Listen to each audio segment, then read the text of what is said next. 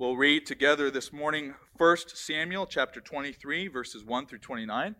If you'd like to follow along with one of the Bibles there in your seat, that's page 245. Last week, while I was away at Christ Pres in Nashua, we heard from our brother Ernie, but we have been in a series on 1 Samuel as God has been preparing his replacement for King Saul, who has rejected the ways of God with David, a man after God's own heart. David has been under the threat of death.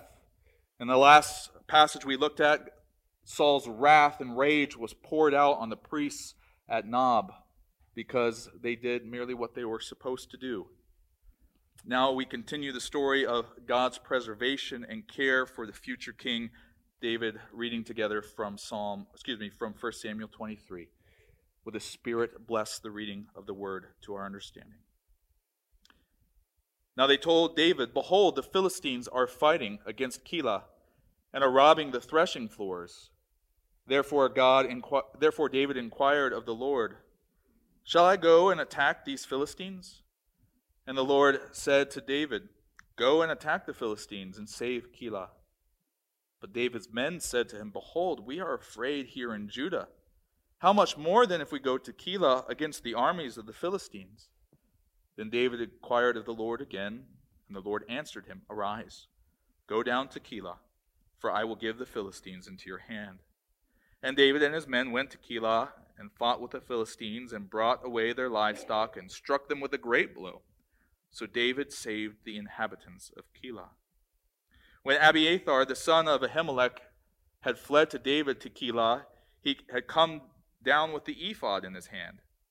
Now it was told Saul that David had come to Keilah, and Saul said, God has given him into my hand, for he has shut himself in by entering a town that has gates and bars. And Saul summoned all the people to war, to go down to Keilah, to besiege David and his men. David knew that Saul was plotting harm against him, and he said to Abiathar the priest, Bring the ephod here. Then David said, O Lord, the God of Israel, your servant has surely heard that Saul seeks to come down to Keilah to destroy the city on my account. Will the men of Keilah surrender me into his hand? Will Saul come down as your servant has heard? O Lord, the God of Israel, please tell your servant. And the Lord said, He will come down. Then David said, Will the men of Keilah surrender me and my men into the hand of Saul? And the Lord said, They will surrender you. Then David and his men, who were about 600, arose and departed from Keilah, and they went wherever they could go. When Saul was told that David had escaped from Keilah, he gave up the expedition. And David remained in the strongholds in the wilderness, in the hill country of the wilderness of Ziph. And Saul sought him every day, but the God did not give him into his hand. David saw that Saul had come out to seek his life. David was in the wilderness of Ziph at Horesh, and Jonathan, Saul's son, rose and went to David at Horesh and strengthened his hand in God. And he said to him, Do not fear, for the hand of Saul my father shall not find you. You shall be king over Israel, and I shall be next to you. Surely my father also knows this. And the two of them made a covenant before the Lord. David remained at Horesh, and Jonathan went home. Then the Ziphites went up to Saul at Gibeah, saying, Is not David hiding amongst us in the stronghold, strongholds at Horesh, on the hill of Hakilah, which is south of Jeshimon? Now come down, O king, according to all your heart's desire, to come down, and our part shall be to surrender him into the king's hands. And Saul said, May you be blessed by the Lord, for you have had compassion on me. Go make yet more sure no one see the place where his foot is, and, he, and who has seen him there? For it is told me that he is very cunning. See therefore and take note of all the lurking places where he hides, and come back to me with sure information. Then I will go with you. And if he is in the land, I will search him out among all the thousands of Judah. And they arose and went to Ziph ahead of Saul. Now David and his men were in the wilderness of Maon, in the Arabah to the south of Jeshimon. And Saul and his men went to seek him, and David was told, so he went down to the rock and lived in the wilderness of Maon. And when Saul heard that, he pursued after David in the wilderness of Maon. Saul went on one side of the mountain, and David his men on the other side of the mountain. And David was hurrying to get away from Saul, and Saul and his men were closing in on David and his men to capture them. A messenger came to Saul, saying, Hurry and come, for the Philistines have made a raid against the land. So Saul returned from pursuing after David and went against the Philistines. Therefore, that place was called the Rock of Escape. And David went up from there and lived in the strongholds of Engedi. This is the word of the Lord. Thanks be to God. You may be seated.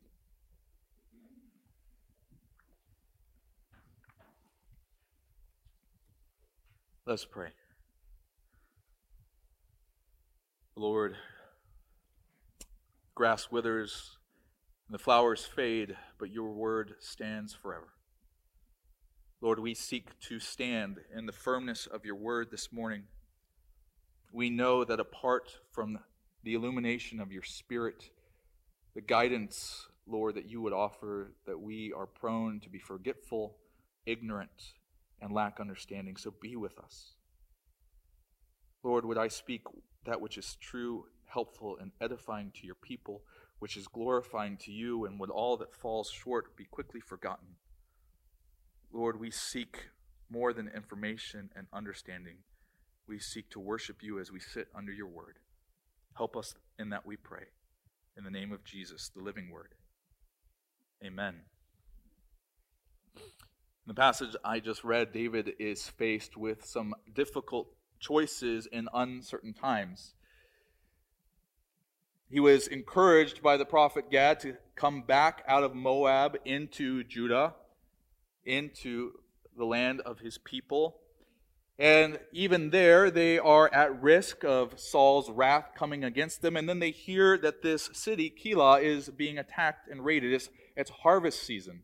And the Philistines have come to steal the food of those who live in Keilah.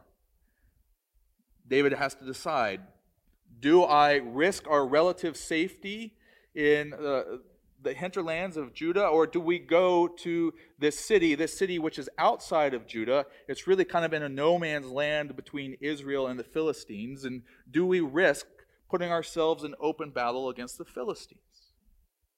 But then, once there is a victory, then he has to wrestle with what to do next. They are in a walled and fortified city, which, in one hand, would afford them protection against Saul. But Saul put to death the sword all of the inhabitants of Nob, the priestly family, their, their children, their livestock. And so, what would his wrath be against Keilah? And what would the people who knew at Nob do? Does he stay and fight? Does he go? What should he do? What should we do? You may find yourself asking that question often what should I do? Sometimes it's in the midst of circumstances in which we just have so many things in our schedule, on our to do list, that we don't know where to start. What is most important? Sometimes we have a choice between two options, maybe two good options, and we're not sure which is the best. Sometimes between two bad options, we're not sure which is the worst. Sometimes we're just not sure what to do when we are overwhelmed in grief and struggle and sorrow, as I felt late this week. While this chapter in the dramatic story of Saul's downfall and David's rise is not one of the more exciting chapters in some ways. This may seem like one of the less significant ones. There is not Doeg, this great Edomite. This is not the defeat of, of Goliath. We don't have the internal drama of, of David's wife, the daughter of the king, sending him out the window so that he would be saved from Saul. But while it may be less dramatic in the rise of David, what it does for us this morning is it shows us a God who prepares David for the throne is the same God of Israel who guides his people. That as David is trying to determine what to do and when to do it, God guides him.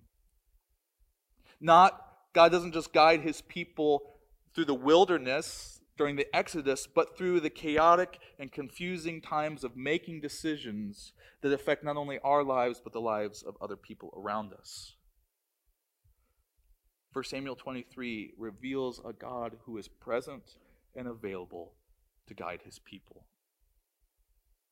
He guides his people through the information he gives, through the answers he gives us, and through the fact his answers are not dependent on us. How does God inform our decisions when we seek his guidance? In this passage, like so many that we've read in 1 Samuel so far, David and Saul are held up before the readers for comparison and contrast. And we notice a similarity that as they're trying to make decisions, not only David, but also Saul, that they are both dependent and utilize the knowledge of men. That is what we often might call general revelation. What do we know about the world in which we live? What is common to our understanding? The very first verse says, Now they told David, Behold, the Philistines are fighting. We don't know who they are, but David's information is dependent on what's reported to him by other people.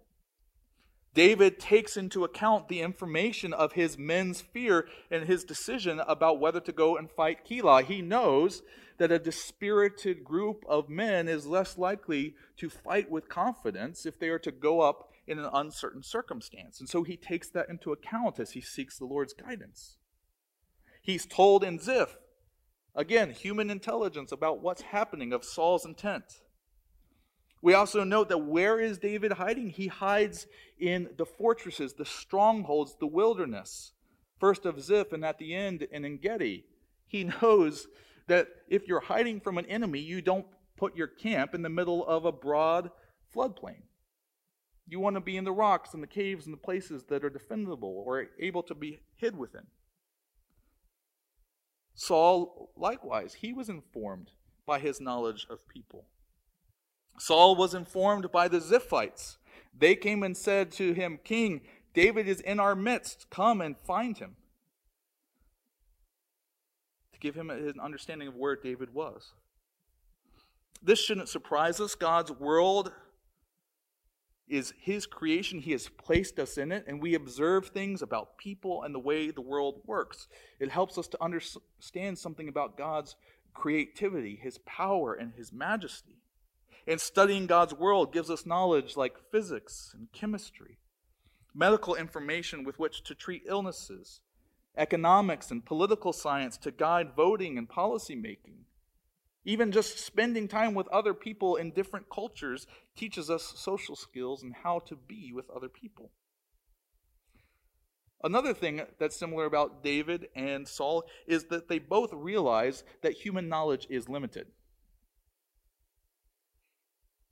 David realizes that the fear of his own men shouldn't be the ultimate test of what he should do.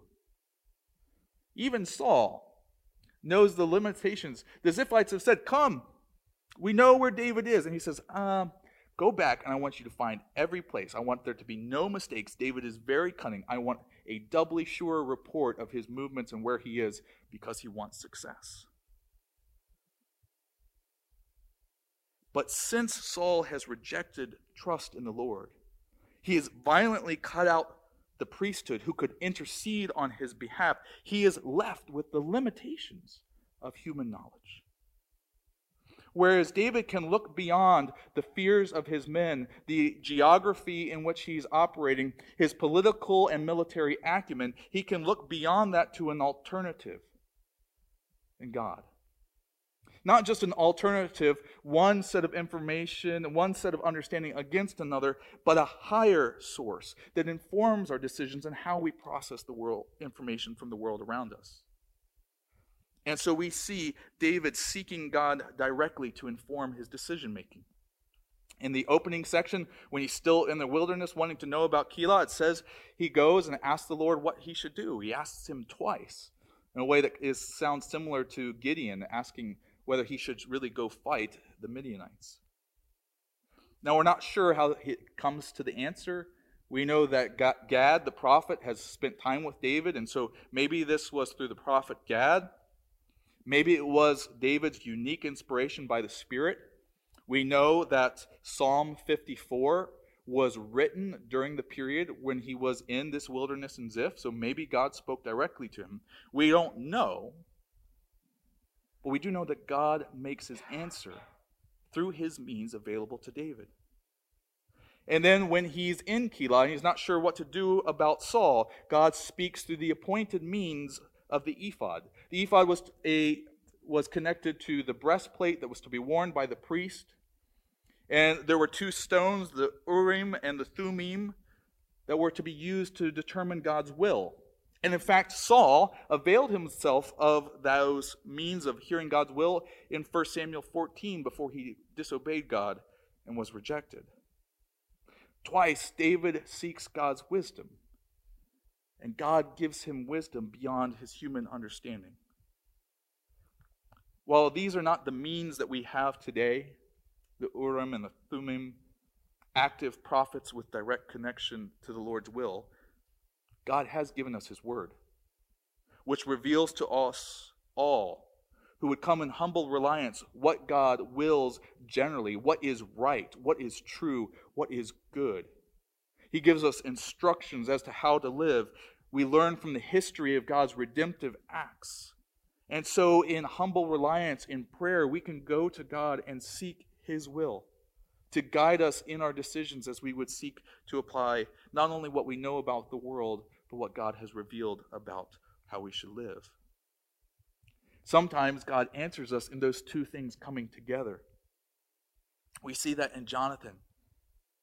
David is, has escaped from Keilah. He's in the wilderness. He knows Saul's still seeking him. And Jonathan races ahead of his father Saul and the ensuing armies to come and meet with David. And what does he do? How is it described there? He says that while he's in the desert, that Jonathan comes and sa- says, Do not fear, for the hand of Saul my father shall not find you. You shall be king over Israel, and I shall be next to you. Saul my father also knows this. He confirms what God has already revealed to them. He encourages him lest he be fearful. But notice the overall description of what he comes to do. Jonathan, Saul's son, rose and went to David at Horesh and strengthened his hand in God. One of the unique privileges we have as God's people is to walk with one another through difficult times, through decision making, through the ups and downs of our, our, lives. And sometimes when people seek answers and guidance, we can be tempted to want to give an answer that feels good, to be the solution makers. And Jonathan, who is a great military strategist, who has political clout, who has wealth, comes to strengthen David how? In God. One of the best ways, brothers and sisters, we can support people in their grief or in their decision making or celebrate their victories is to point them towards God. Whatever advice, whatever wisdom we share, whatever shared experiences we convey, the point should be that they would see God more clearly. This is what Jonathan does for David. Prayer and the Word are essential as a means of assessing the information we take in from the world and the options we consider and the options that we offer one another. This means that while we take in information from the world around us, that what God teaches us so many things through our experiences, that God's voice must be the primary voice we listen to.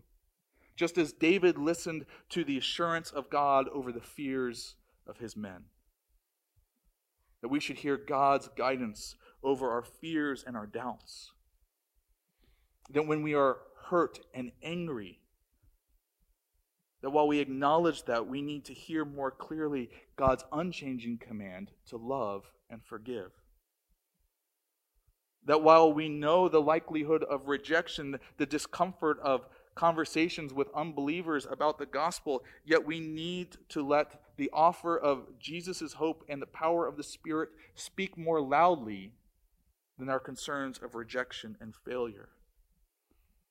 We need to let God's definition of what is right and necessary and true speak louder than the fears, lies, and doubts as many of us go into the voting polls this week. As we are trying to make decisions about what to do, God gives us a world that shows us information and knowledge. But He does not leave us to the limitations and the deceit of some of that knowledge, but He gives Himself that we may be guided by him and his word for us. So when we go to him and say, God, I have this decision. God, I'm uncertain. God, I don't know what to do. How does God answer us? What answers does he give? While God and his word is unchanging, that does not mean that every application in every moment is the same. Consider the decisions that David makes as he's assessing what's happening, and he goes to God specifically for guidance. In the first situation, when his men are not battle tested, when they are fearful, and would leave the, the relative safety of Judah to go to this no man's land to fight on behalf of Keilah, God says, Go. God says to trust me in this moment looks like you going into battle and having victory over the Philistines. So he goes. You've just beat the bad guys. You've just rescued a city. You are fat because not only did you rescue the, the spoils of war that they were the Philistines were stealing, but now you have their cattle. How would you be feeling? Some of you that follow sports have heard of a trap game, right? Where you're riding so high on the victory you don't take seriously what comes next. David might be tempted to say, We just won. Now we're in a stronghold city that has walls and gates. The people surely love us because we've just rescued them. Of course, we know what to do with Saul. We're going to beat him. I'm going to show him who's boss. But God's answer in that occasion is not to fight, is not to have the military victory. God's answer in that situation is to retreat. Sometimes the victory God gives us is reminding us that the battle is one we are not meant to fight. The answer here is retreat. What we should do in any given situation may look different. The fruit of our decision may be varied, but the root of the answer is always the same dependence on God to direct and sustain us. Both situations, David, by seeking God's guidance, is illustrating dependence. While it might seem foolish in some eyes to go and fight on behalf of Keilah, while it might risk his reputation to flee Keilah. In both situations, when he hears God's answer, the response outwardly is differently is different, but inward it's the same. It's dependence on God. This is the wisdom not only of wisdom literature, but the wisdom of our faith lived out. This summer, we spent time in the wisdom books and we talked about the fact that the beginning of wisdom is the fear of the Lord. And as we unpacked that, we knew that we need to depend on God to apply the truth of God's word. Proverbs 26, 4 through 5 comes up often. Sometimes we're supposed to answer a man in his folly, lest he be wise in his own eyes, and sometimes we are not supposed to answer a fool according to his folly, lest we become like them. It depends on the context. We see the temptation to sometimes say, well, well, God's answer is the answer every time. In Exodus 17, as Moses is leading the people through the wilderness, they are tired and they are thirsty and there is no water and they are complaining. And Moses prays and God instructs him in Exodus 17 that God himself would stand in front of the rock and that what should Moses do? He should strike the rock, and out would come water. Then we come to Numbers 20. Similar situation. The people are thirsty. There's not fit water for them to drink. God says in that situation, Moses, speak to the rock. What does Moses do? He strikes the rock. And this is the occasion for which Moses finds out that he's not going to go into the promised land. And, and what does God say to him? What is the reason that he's not going into the promised land?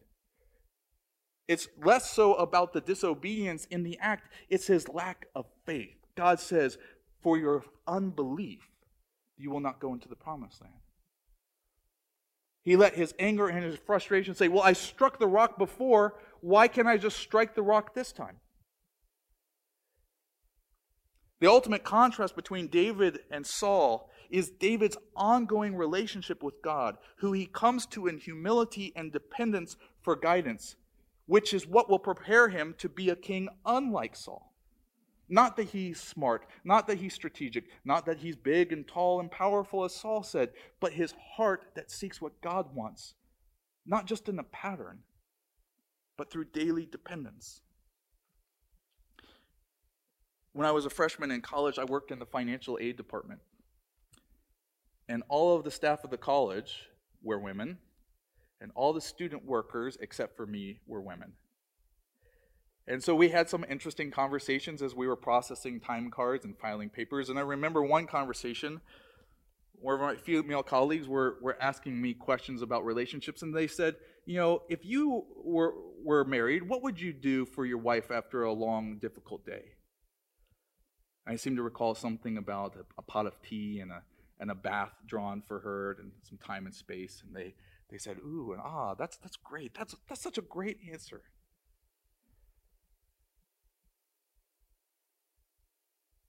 I've been married now for 14 years, and let me tell you, that was the wrong answer.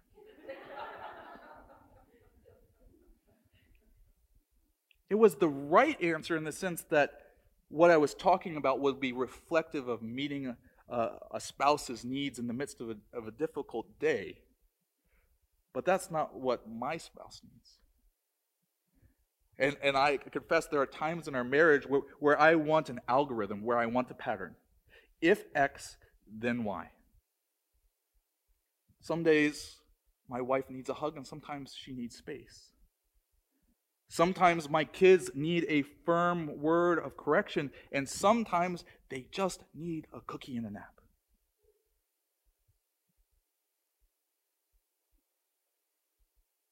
I have to love and protect and die to self on behalf of my wife and my children, but sometimes it's hugs, sometimes it's space, sometimes it's affirming, sometimes it's challenging. And the answers that God gives us is not a pattern of decisions, but dependence born out of ongoing relationship. We live in a world that calls us not to dependence, but mastery. If we find the right technology or we find the right technique, we can fix any problem. We just plug in the problem and we know what to do. It's not just a problem out there where we say, well, if you want to be beautiful in your 40s, 50s, or 60s, here's your skincare regimen. If you want to be successful at your business, you need to invest and manage in this way at this time. But it's something also that comes within the church. We ask, how should we do outreach? How should we disciple our children? What should we do? And maybe we in certain churches will look to the past and say, well, God did that in the past. That program worked. That worship style worked. That use of our space worked. We'll just keep doing that. It worked before, it will work again. Sometimes we can just look to other churches and say, well, it worked for Tim Keller at Redeemer. Maybe we should do that. It worked for the church up the road. Let's do that. And surely we can learn from history. Surely we can learn from others. But sometimes programs need to be abandoned. Sometimes we need to stay firm in our dependence on the means of grace that God has provided. Because God answers our questions about what to do not through pat answers, but a call to examine our lives in light of whether we are walking in faith and dependence on Him, or whether we are looking at man's solutions to man's problems. One of the worst examples of this in the, the broader church is what we call the prosperity gospel. that if we input enough faith, we will get that car, that job, that healing that we want. If you invest this much money in this ministry, then God will bless you tenfold, fiftyfold, a hundredfold in your finances. It makes God into an algorithm instead of a personal, loving God who loves you enough to send his son to die for you. This is the God we go to in dependence and trust. As a pastor, I need to know the flock in order to shepherd you and apply God's word. God's word does not change, its truth is unchanging. The call for you to live in hope and faith in Jesus is unchanging. But for some of you, to live in faith means to say no to your doubts and your fears. And I need to encourage you, to embolden you in the application of the faith. For others of you, your lack of faith is because you are so strongly secure in your knowledge of yourself. It is the same answer, it's Jesus. But I will only be effective as a pastor if I know you and love you and apply it to you in a way that shows dependence on Jesus instead of a dependence on Pat Answer. God gives us knowledge in this world and of his revelation of himself to guide us when we don't know what to do. And though the answer in different occasions, sometimes in the exact same situation, may vary, ultimately is the same. It is to depend on him. But, brothers and sisters, here's the ultimate good news that this passage reveals to us that God's guidance does not depend on our understanding or comprehension of it. While we are called to depend on God for his answers and his guidance and help, he does not depend on us. Sometimes God's guidance will be unseen. This is what we see happening in Ziph. David is delivered as he's on this mountaintop in Ziph, not because of an answer he gets from God, not because of his superior knowledge of military tactics or a superior operation of the terrain, but he survives and escapes because of God's providential intervention of which he's not even aware. Notice the situation. David's on the mountain. Saul's getting close. They're on one side of the mountain, and David and Saul has superior forces. And verse 26b tells us they are beginning to encompass David. They are about to catch David. And if you are a Hebrew man or woman listening to this in the Hebrew, you would notice it's David, Saul, Saul, David. The offense is running down the field. The defense steps in, attempts a tackle. He, he, he zags to the left. Uh, uh, another guy comes up from the safety position. Wh- whatever the analogy, the, the tension is building. David, Saul, David, Saul. And the solution is not David or Saul. It is God intervening through the providential attack of the Philistines to draw Saul away from the encounter so that David would be rescued. David does not know this is happening. He is just doing his best to run away to safety. This is one of the interesting things about reading Scripture is that often when we're reading Scripture, God is revealing to us what He was doing behind the scenes as things were being displayed in the history of God's people. That we're often looking back on the situation with God's knowledge that the men and women in that situation did not ha- have. As the people under trial and duress and captivity in Egypt were crying out for deliverance, saying, God, remember us. God was already talking to a man at a burning bush whom he had delivered through some very courageous midwives from Pharaoh's wrath. As God's people were languishing under Rome and seeking a servant to come and deliver them a new king, most of them did not understand that already born in Bethlehem was the promised Savior. In John 3, Nicodemus, a very smart man, a very religious man, I think a man with a very uh, uh, with a heart of integrity, asks Jesus how one is to be saved. And how does Jesus answer him? Well, he must be born again. And Nicodemus says, How can I be born again? A man cannot re enter his mother's womb to be born. And this is what Jesus says to him Verily, verily, I say unto thee, except a man be born of water and of the Spirit, he cannot enter the kingdom of God. That which is born of the flesh is flesh, and that which is born of the Spirit is spirit. Marvel not that I said unto thee, You must be born again. The wind bloweth where it wishes and thou hearest the sound thereof, but canst not tell where it comes from and whither it goes. So it is everyone that is born of the Spirit. Just as we don't know the source and the direction of the wind and where it's going, so for we don't know ahead of time the work of the Spirit until we see already the fruit of God's Spirit at work. While we are right to seek God's guidance when we don't know what to do, when we are right to seek His guidance to make decisions or plan our steps, it is not because God needs us to know, but because He has already shown Himself able and willing to save without our knowledge. I grew up in Maryland, and a lot of my classmates had uh, parents that worked for the Department of Defense.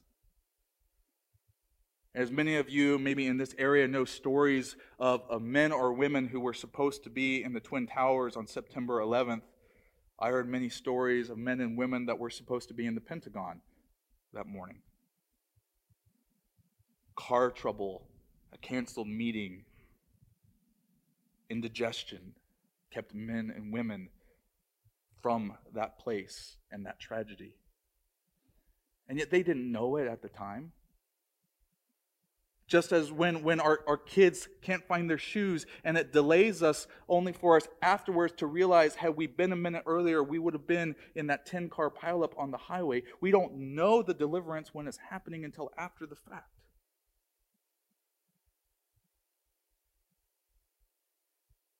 It's not just how God saves us from car accidents or a violent battle with your enemy, like in this passage, but this is how God saves us from sin and eternal judgment.